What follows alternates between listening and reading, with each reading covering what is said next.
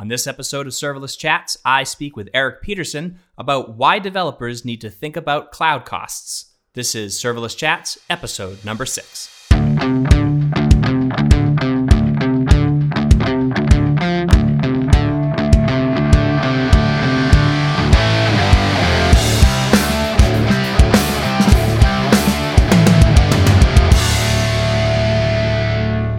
Hi, everyone. I'm Jeremy Daly, and you're listening to Serverless Chats. This week, I'm chatting with Erik Peterson. Hey, Erik, thanks for joining me. Hey, great to be here, Jeremy. So, you are the CEO at CloudZero in the great city of Boston. Uh, so, why don't you tell the listeners a little bit about yourself and what CloudZero is up to? Sure. So, um, gosh, um, so I'm a recovering AppSec uh, person actually by trade. I think I spent 20 years in the application indus- uh, security industry trying to uh, to move the needle on one thing, which was to get developers to care about security. Um, I didn't necessarily start there, but I, I certainly thought a lot about um, application security through the years, and where where I think the application security industry ended up was a is a good place focused on the people who create the software that we care about. Um, but about 10 years ago, maybe 11 now, uh, in 2008, I uh, I got bit by the uh, the cloud bug, and um, and I started experimenting with AWS and and, and taking that uh, where I could take it, and um, and I had the good fortune of um, of bringing Veracode, my the, the company I worked at before CloudZero, uh, over into AWS, and uh, and had a lot of fun doing that, and learned a lot along the way. So, uh, recovering AppSec person, uh, now uh, now now true cloud connoisseur. I hope. and so, uh, and what's CloudZero all about? So CloudZero, it's it's it's pretty simple. I, I, it gets back to my roots. I wanted I want developers to care about cost, right? And so CloudZero, we're the first uh, cloud optimization platform that is specifically built to tie engineering decisions directly to cloud cost, right?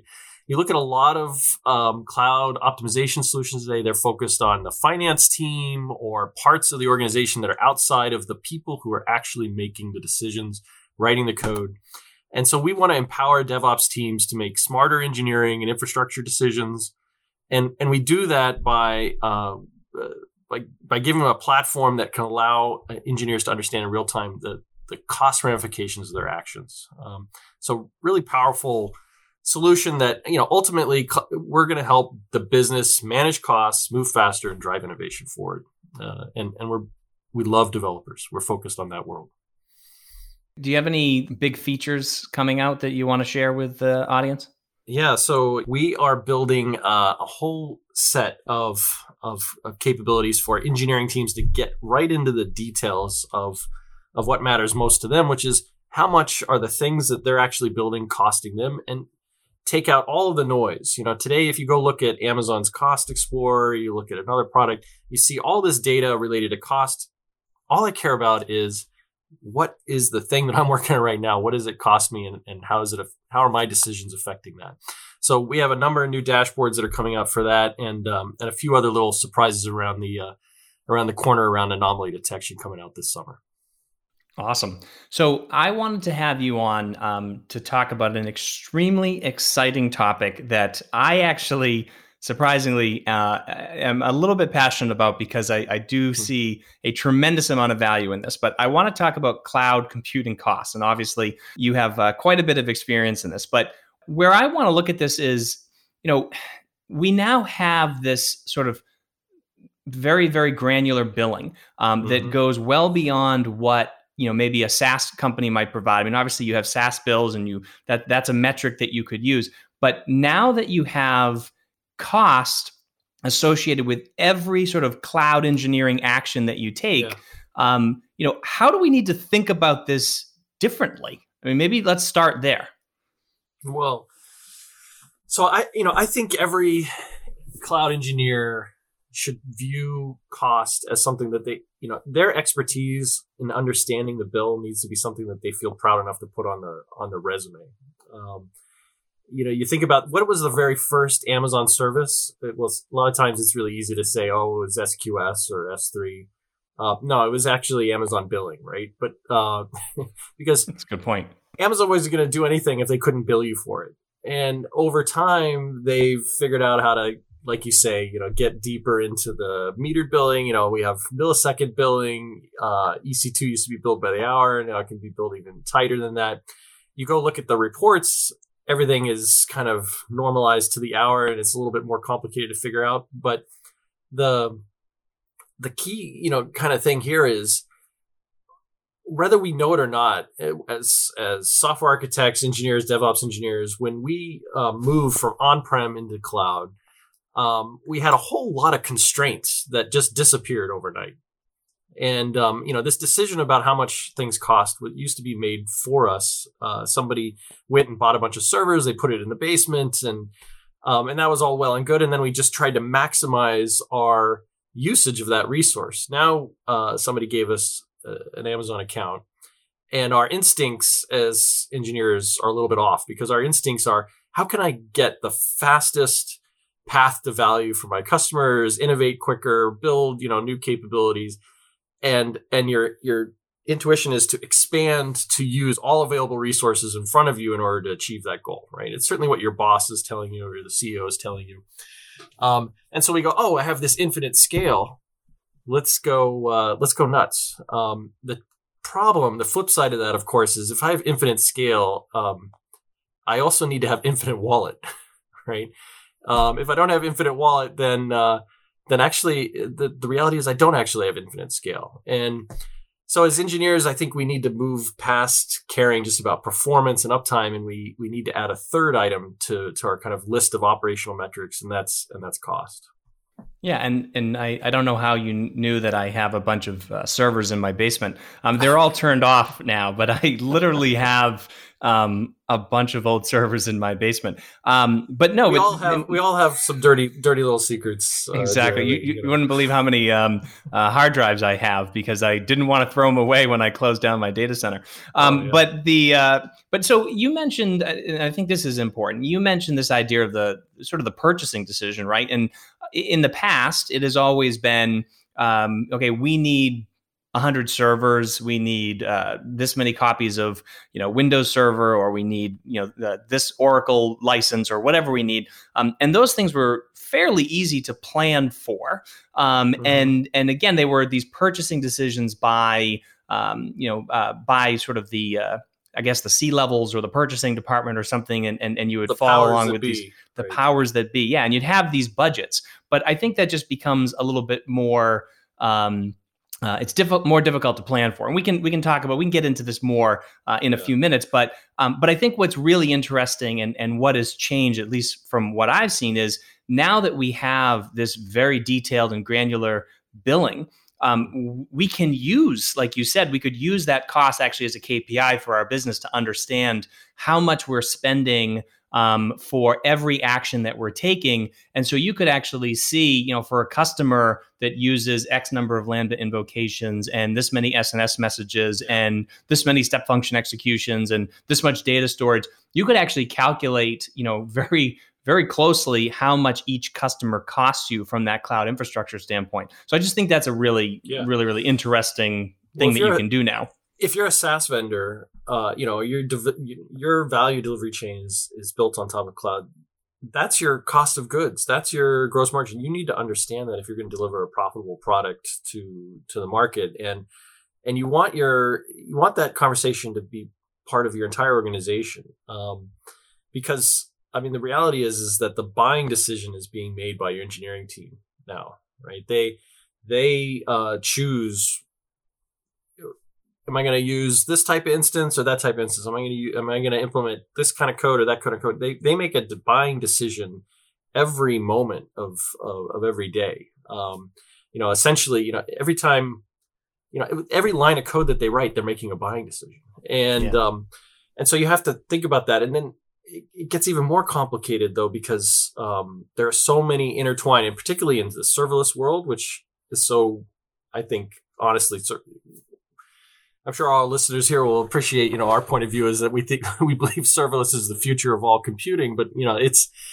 it's um, it's even more powerful because you create these very um, uh, uh, interesting applications that are um, that, that, are composed of lots of different services. It's not just Lambda compute. It's I have Lambda connected SNS passing to SQS, DynamoDB, Kinesis, all these things flowing together.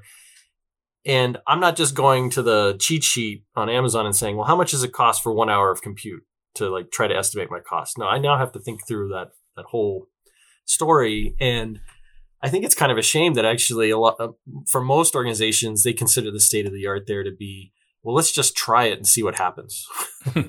yeah. And, um, and a lot of times they try it in uh, test and uh, they go, oh, looks like it's going to cost a couple bucks. Great, let's ship it. And once it gets into production, it's a much different story. Um, and uh, and they just don't. They, they really organizations really struggle with this, and it's unfortunate.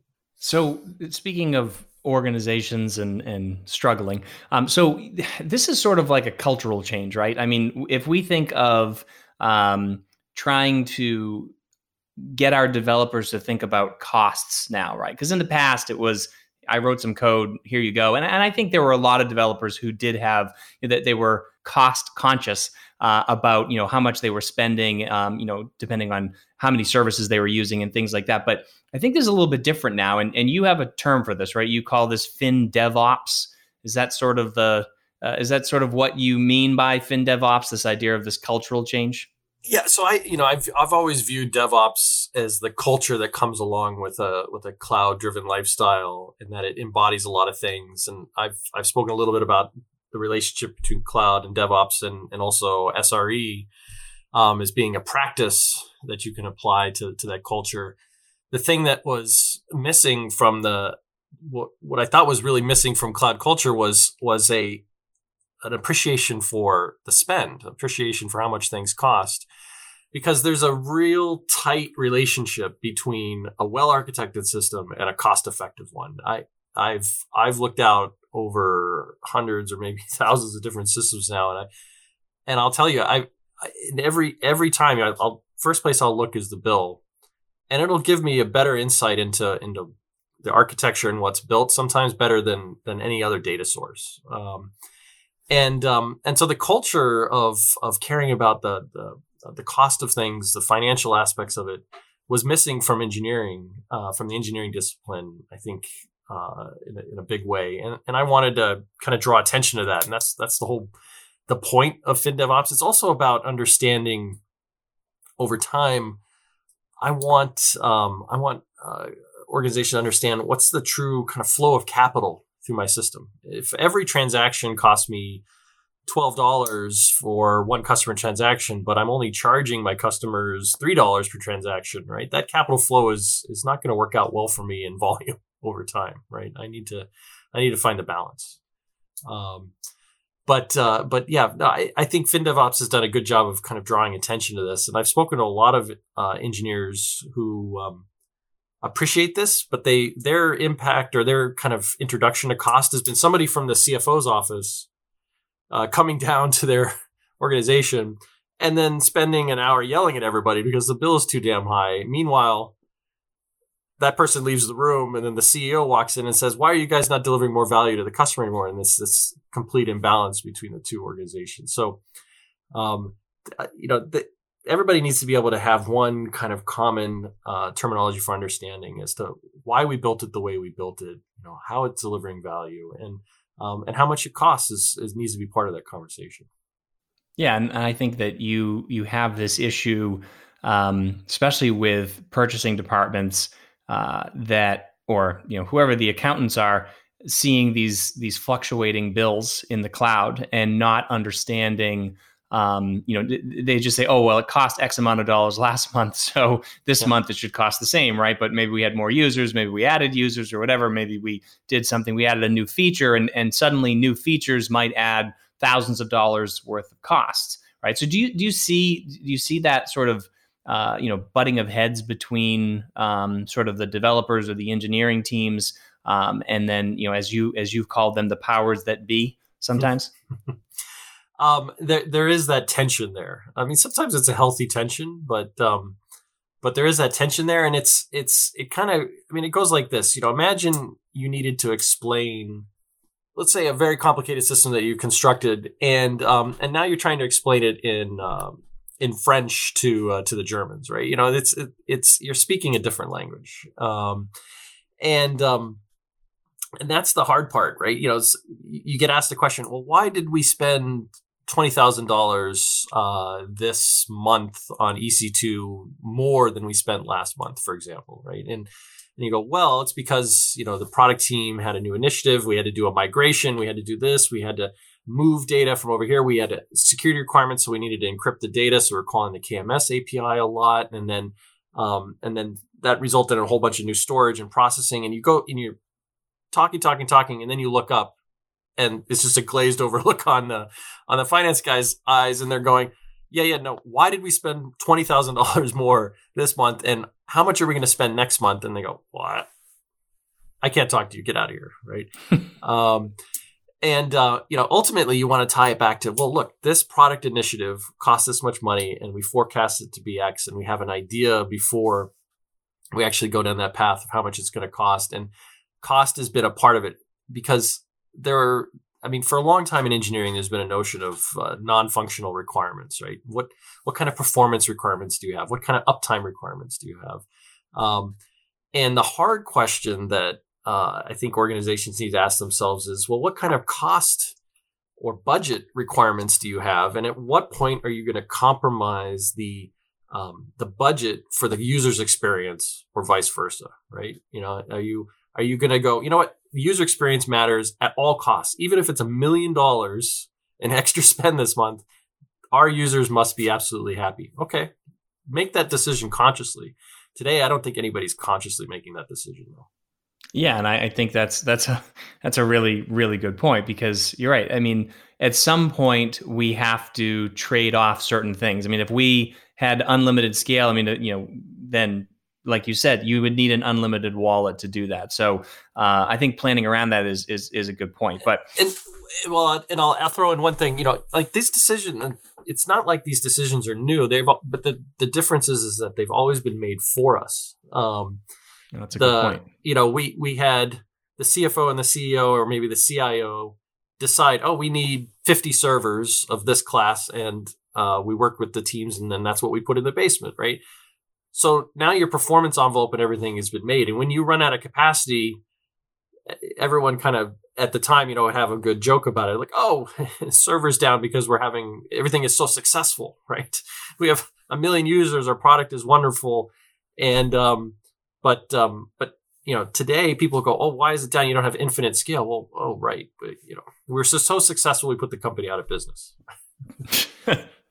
so, I think another thing about you know, sort of where I see this cultural change um, is the ability, and you you you alluded to this about developers thinking about the actions that they take and, and how that affects overall costs. And, and you outlined a developer going back and explaining to somebody, okay, well, we had this new initiative, we did this, we had to access KMS more times or whatever. Mm-hmm. But I mean, this is something where, you know, I mean, how much time should developers be spending on thinking about cost optimization? Because obviously, um, in a in a small environment, a small tweak here, a small tweak there might yeah. save you 50 bucks a month, right? But when you get to scale and you have an enterprise serverless application, you might be spending thousands, tens of thousands, hundred thousand dollars a month, um, you know, processing things. Uh, you know, it, maybe it takes an extra two seconds to do this mm-hmm. particular job because you're calling it this way, or you're not failing fast enough, or whatever.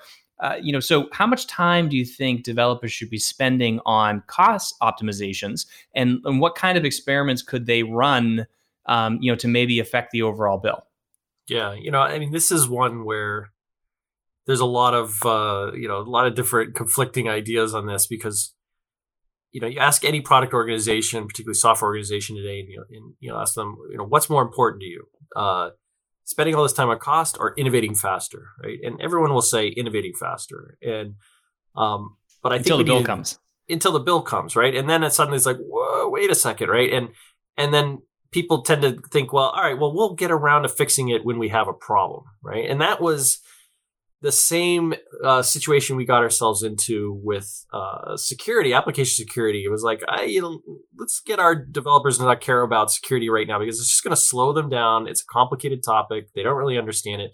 Can't we just get another team to like manage this for us? And then when it's a real problem, they'll come back to us. And that was what the industry tried to do. And guess what was happening? Everybody, even c- continue to today, gets hacked right, left, and center, right? And they realize, no, no, no, this has to be part of the process up front. It will actually cost us less money.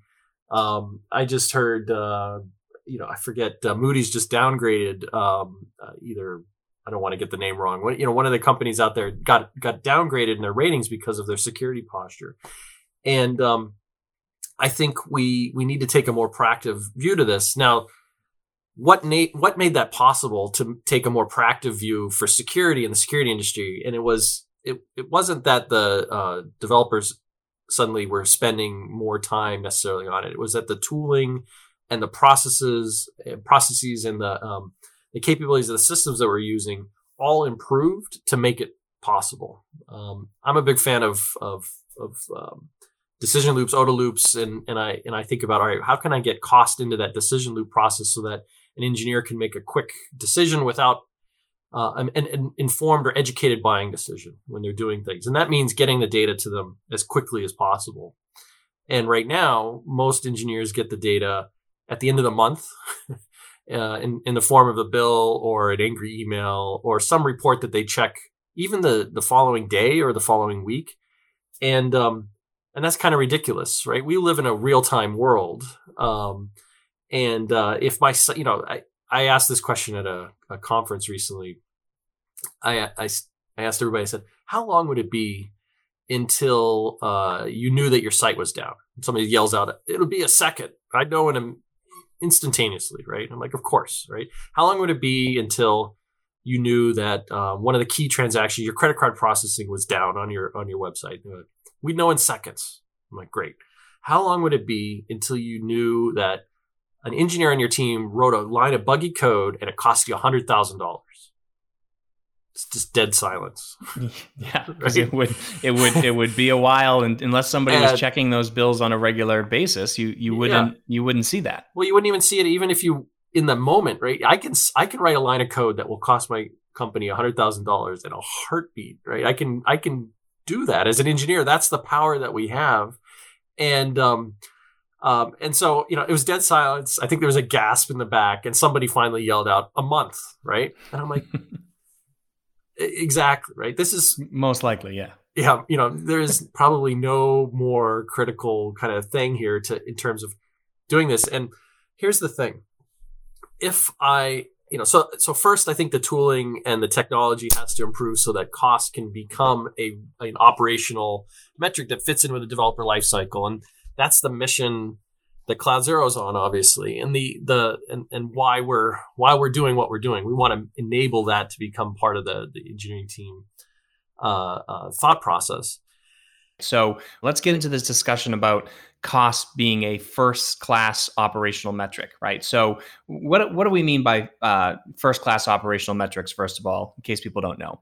Yeah. So what it means is, you know, when we're doing design, when we're building that when we do a deploy or we do some tests or we run integration tests, any type of testing, it is a it is a KPI that we care about when we uh, when we judge whether or not our application is ready for the world or not, right? And right now we care about performance, we care about uh, uh, uptime availability and things like that.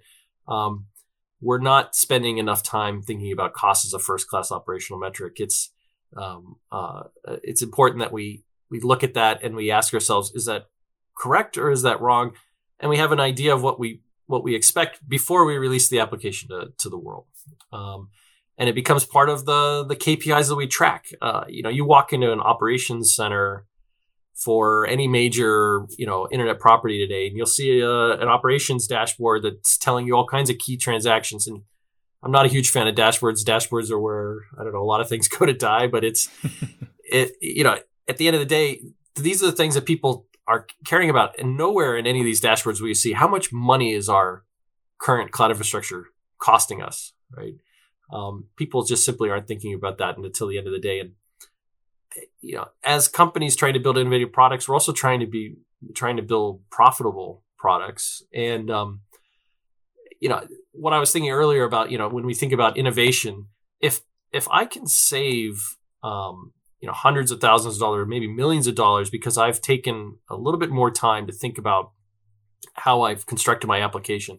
That those are dollars that I can invest back into my engineering process. You know, you speak to any engineering manager about what really helps them move innovation faster, and they'll say headcount, more engineers on the team. Even though you know sometimes oh you can't uh, you know two pizza teams and all that. At the end of the day, stuff is built by people, and if I can add more people to my team or invest more in the technology they're using, um, then I can move faster. Um, and right now, we take this I think additional innovation budget that we have, and we um, almost lazily ship it off to the cloud providers because we think there's no better way to do it.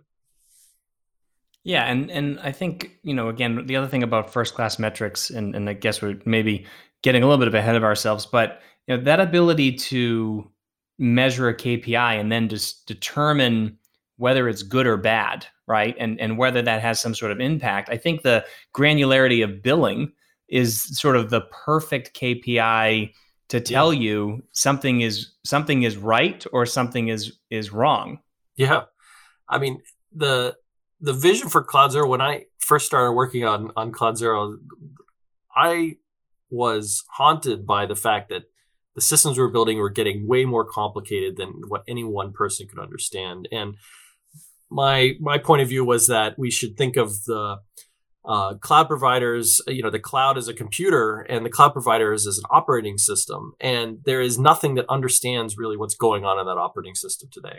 Um, we were all too focused on the agents that were telling us what was going on inside of EC2 and, you know, and Windows and Linux. And I'm like, that's just a microkernel. It's, we should really not care at all about that. What's going on in this, in this big complicated system? And so, I went looking for every data source that that operating system could provide, and with the goal of pulling it into into CloudZero to build this this deep understanding. And and the day that I um, started looking at the billing data um, was really um, uh, was really impactful because there is no other data source across all of your cloud uh, infrastructure that um, tells you more about literally everything that's going on. Because if it's happening, Amazon wants to bill you for it, right? So it is um, it is all right there. The challenge with this data source is that it's got great accuracy, but it has horrible latency, and um, um, and there's no way to correlate this data source with all the actions and activities that um,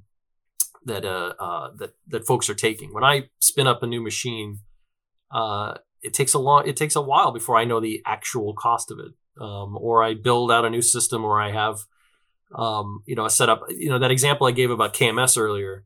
We were working with one customer, and they did a migration from one system to another, and they estimated out the co- what the cost was going to be, and we generated an alert and came back and said, "Wait a second, you have this cost spike here, completely unpredicted." And I go, "What? What the heck is going on?" And I said, "Well."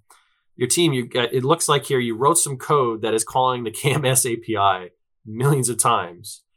And uh, they're like, oh, it's part of the migration. Geez, we had no idea. And we're like, well, what if you just zip up that data into one blob instead of writing it all in these individual components and call the KMS API uh, significantly less? And they're like, oh, that would be easy.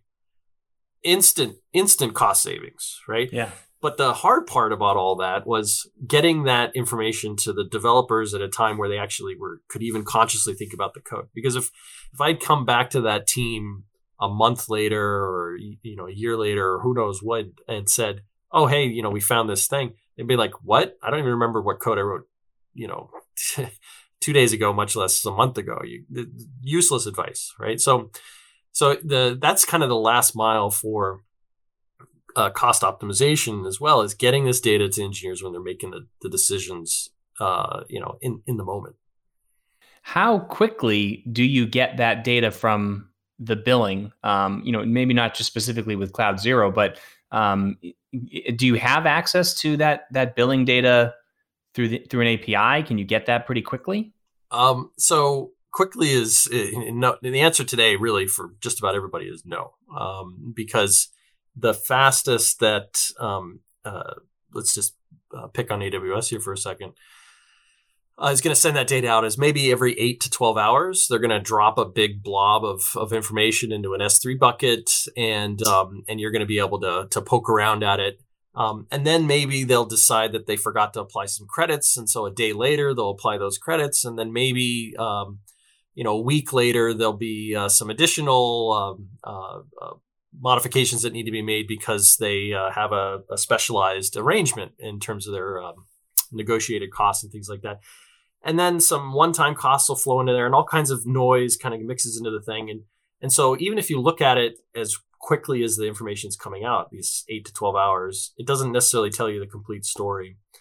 And so the real you know magic here is is taking that information and um, uh, and combining it with all the operational activity that's going on in the environment and being able to model out and extrapolate that and use you know use some of these fancy uh, fancy terms like machine learning and other things. I don't want to be too buzzwordy. Uh, I'll fit blockchain in here at some point. Yeah, no. just a, a serverless machine so, learning AI blockchain yeah, no, system. Mean, yeah, sure. The, the the the reality is is there's data there, and and it's um the all the data sources that your cloud provider gives you doesn't each one individually doesn't tell you the the, the full story. It's when you know the answer is when you combine them all together, you get a um, a much more accurate picture of what's happening, and uh, and then you start getting in the realm of where you can um, talk about uh, cost in a in a much more relevant timeline than every eight to twelve hours. Yeah. So then, if I if I was to um, have a new deployment uh, and maybe I introduce that bug, that hundred thousand uh, dollar bug per month or whatever. So how quickly how quickly would I know? How quickly could I find out about that? Yeah, I mean, our objective is you'll find out about it the, the moment it hits the wire, right? And uh, um, and that you'll be getting a Slack message or something saying, "Hey, um, the the change you just made is going to have s- serious ramifications." Um, the place that we want to be is just like we know we had an adverse impact on the performance of my application because we do performance testing after you make a change. You know, how much CPU, additional CPU load or, or response time or, or things like that. What are those things going to um, uh, land on? We want to also have that information about how much did the cost profile change uh, in my account. And um, it may be in tests that we only see like a couple pennies, but if we're running a production, we'll go, yeah, but that couple pennies extrapolated out, we get about, you know, 5 billion transactions or something like that. That's going to result in a, a 20% decrease in our margin, right? Yeah. That becomes a real logical decision. And then when the product team equipped with that information goes back to the business and says, okay, we've completed this new functionality that you asked us for, but it's going to reduce the profitability of, of the company by 20%. Should we proceed? And they might say yes. You know, they'll go, you know what, it's still good enough for us, but we're going to prioritize fixing that uh, in the next release because we we want to drive the uh, the profitability of the business up. Now they're making really educated um, decisions that are going to be very powerful uh, to building a, a, you know profitable, nimble business. And uh, and they won't be uh, they won't be sitting here just kind of grasping at of why are we doing cost optimization because it feels good? No, because we're trying to build a profitable uh, profitable business. So I, I, that's a really good segue, I think, into sort of the last thing I wanted to talk to you about. Um, so sort of around this idea of not just total cost of ownership, right? Because we know that, um, eh, or we know, I should say we know, but we we assume, right? And and, and most of the uh, the anecdotal data tells us that you know moving apps to serverless um, can reduce your total cost of ownership because you're not paying for the operations people. You're not managing those servers anymore. Um, obviously, the price goes up a little bit, you know, depending on um, uh, you know depending on which services you're using. But I think it's a really interesting approach to look at what the predicted costs would be and how you could actually fit those into your product roadmap, like how you would build out your product roadmap, thinking about cost as one of the factors, right? So it's no longer just, oh, we can add a new feature because we just, you know, we already have 50 or 100 or 1,000 servers running um, and we can just stick it on those and maybe the CPU will go up a little bit, but it won't cost us anymore, as opposed to saying, oh, well, we're adding a face detection feature or a sentiment analysis feature. And all of a sudden now we're hitting up against Amazon Rekognition um, or, you know, or doing sentiment analysis with, with one of their uh, uh, ML AI services. Um, you know, so that that's really interesting to me. So I just, I guess maybe how do you how do you kind of go about using these KPIs to to plan for new products? Yeah, I mean, the vast majority of of things running in the cloud today are were were systems that were lifted and shifted, and um, and, you know, and they function and they may cost a little bit much. Um, Corey Quinn had a thing I, uh, about. Uh, he said, uh, you know, legacy apps uh, is just a uh, unpopular term for applications that that currently generate profit or revenue, and um, and that they're everywhere. Um, and you know, if we think about the kind of serverless revolution right now, almost all of the serverless activity that I that I'm seeing is in new application development. Although there are some notable examples. Um, I've seen, you know, mainframe uh, applications being moved to serverless. I've seen, um, uh, you know, things that aren't necessarily totally greenfield. I mean, you've probably seen a ton of this uh, or uh, some of this as well, but sure. Um, but there's still an enormous amount of kind of greenfield development in the serverless space. Um, CloudZero fortunately had the decision to make. You know, when we started building, um, are we going to do serverless or are we going to go with containers? And we um, we said, you know, let's go with serverless, and it was it was a really good decision. Um, I think we might, because of our own product and the serverless decisions that we made, we might be the only startup that has a cloud bill that is constantly decreasing, even as we add more customers to the platform, because every engineering decision we know the cost of it um, in, in, internally, and it's it's been really powerful at changing our, our culture we were talking about earlier. Um, but you know, thinking out into the future, um, the the opportunity to um, get significant you know return on engineering investment in improving these legacy applications is going to come from uh, really being able to prove out the value of that re-architecture or rewrite. And today nobody really has the tools to do it effectively and, and so most people are just happy enough to leave well enough alone but if you have the ability to to get in, analyze that entire operating system, everything that's going on in there, and then come back with a pretty accurate understanding of how that system's working and, and identify the parts that could be replaced by a serverless system, not necessarily all of it, just components of it. Um, so I call this serverless right sizing. I think that the a- activity that's been built around, you know, EC2 right sizing is a lot of time kind of a wasted effort. But think about this notion of serverless right sizing. Take a legacy system, find the most expensive components of it, and then right size it onto serverless with a cost justification or cost benefit analysis that is that is done for you in an automated um, in an automated way. That gives you real justification for why you do that. You might, and with serverless, we've seen it. You might see a hundred x return on that investment the challenge is, of course, is like nobody really knows where to start, and they don't have that data in hand to justify that investment, and um, and so they they you know they they don't have the opportunity to do that. But when the when the business has that data, they can make that data driven uh, decision about um, why they might replace this component of the system. Um, that's where I think we're going to see the real serverless revolution take off. Um, because it's going to really drive uh, the, the, the you know cost um, you know that, that cost benefit analysis is going to really drive the rationale behind why people are going serverless. So, all right, I'm going to ask you one more question. This is for any developer who is out there listening, um, who has ever had to talk to the powers uh, that be about um, getting a budget, right? So, traditional um, sort of uh, traditional operations, I guess, would would kind of fall under the capex, where you buy a certain amount of servers, or um, you know, it, it's not really that opex thing. It's not that that idea that you're you're you're being metered, right? So, have you seen have you seen this argument from hmm. um, you know purchasing departments, and and how do you how do you overcome that? How do you convince the purchasing department that yes, this metered billing that we don't necessarily know how much it's going to cost yeah. is a better way to do it um, than for us to just have a budget that that that caps us at something. You know, I mean, this is in a lot of ways. This is actually um, I don't know if you knew to tie this back or not. If I've told you this story.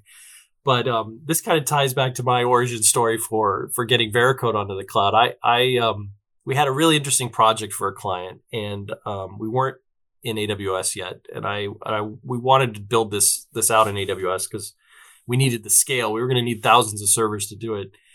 Um, but um, and I needed to convince the CFO that that it was a good idea. So I went to uh, our CFO. I said, "Hey, can we build this um, this project for this client? We think it's going to be uh, really amazing." He said, "Okay."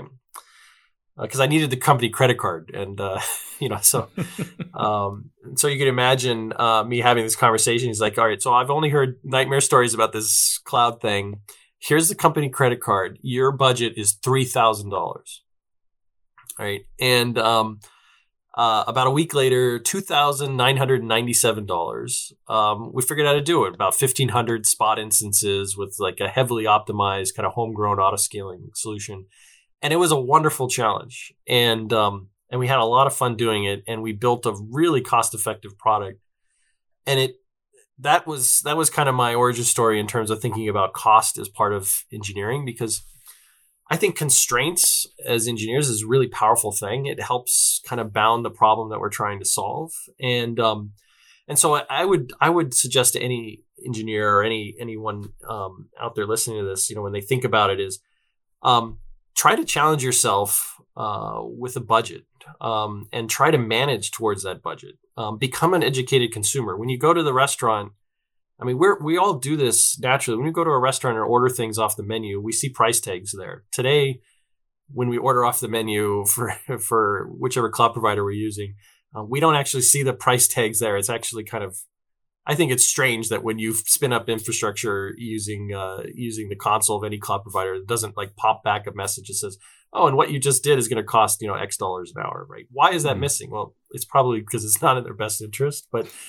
but you know, maybe they don't want to. They don't want to tell you. they don't want you to know because yeah, because you're going to go to the restaurant and you're going to like, oh, somebody else is paying the bill. I'll have the surf and turf, right? You know, the the wagyu beef that sounds delicious. Um, you know, oh, everything's been uh, prepared for me.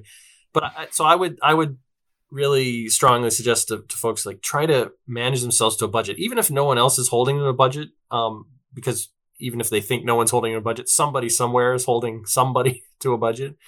Um, to think about that and and actually try to be irrational because most people would say a three thousand dollar budget building anything in, in in in the cloud is nuts, but it can be done, and um, and you can really do some very powerful things. And what you will discover when you hold yourself to that budget is this tight relationship between a well architected system and a cost effective one. And it will make you a better engineer uh, through that process. Awesome. All right. Well, let's leave it there. So, listen, I want to thank you, Erik, for joining me um, and sharing all of your knowledge. Um, where can people find out more about you and, and CloudZero? So they can certainly find us on uh, cloudzero.com um, and uh, and read all about us. Uh, we've got a great blog there. I hope everybody uh, spends some time uh, providing some feedback and the usual sources on Twitter and uh, and whatnot, which I'm sure you'll put links in. But um, you know, true true story. My my Twitter handle, which is impossible to say, um, was my original D and D character from when I was in high school. So that's that's the the hidden fact that your listeners will that I've now shared that's- with the world. Sil Silvexis, right? Yeah, Silvexis, S I L V X. Uh, and Cloud and CloudZero Inc. Uh, at CloudZero Inc. And then also, uh, people want to email you. Can they do that? Yeah, you know they can uh, they can reach out to me. Uh, it's really simple. It's e r i k at uh, cloudzero.com.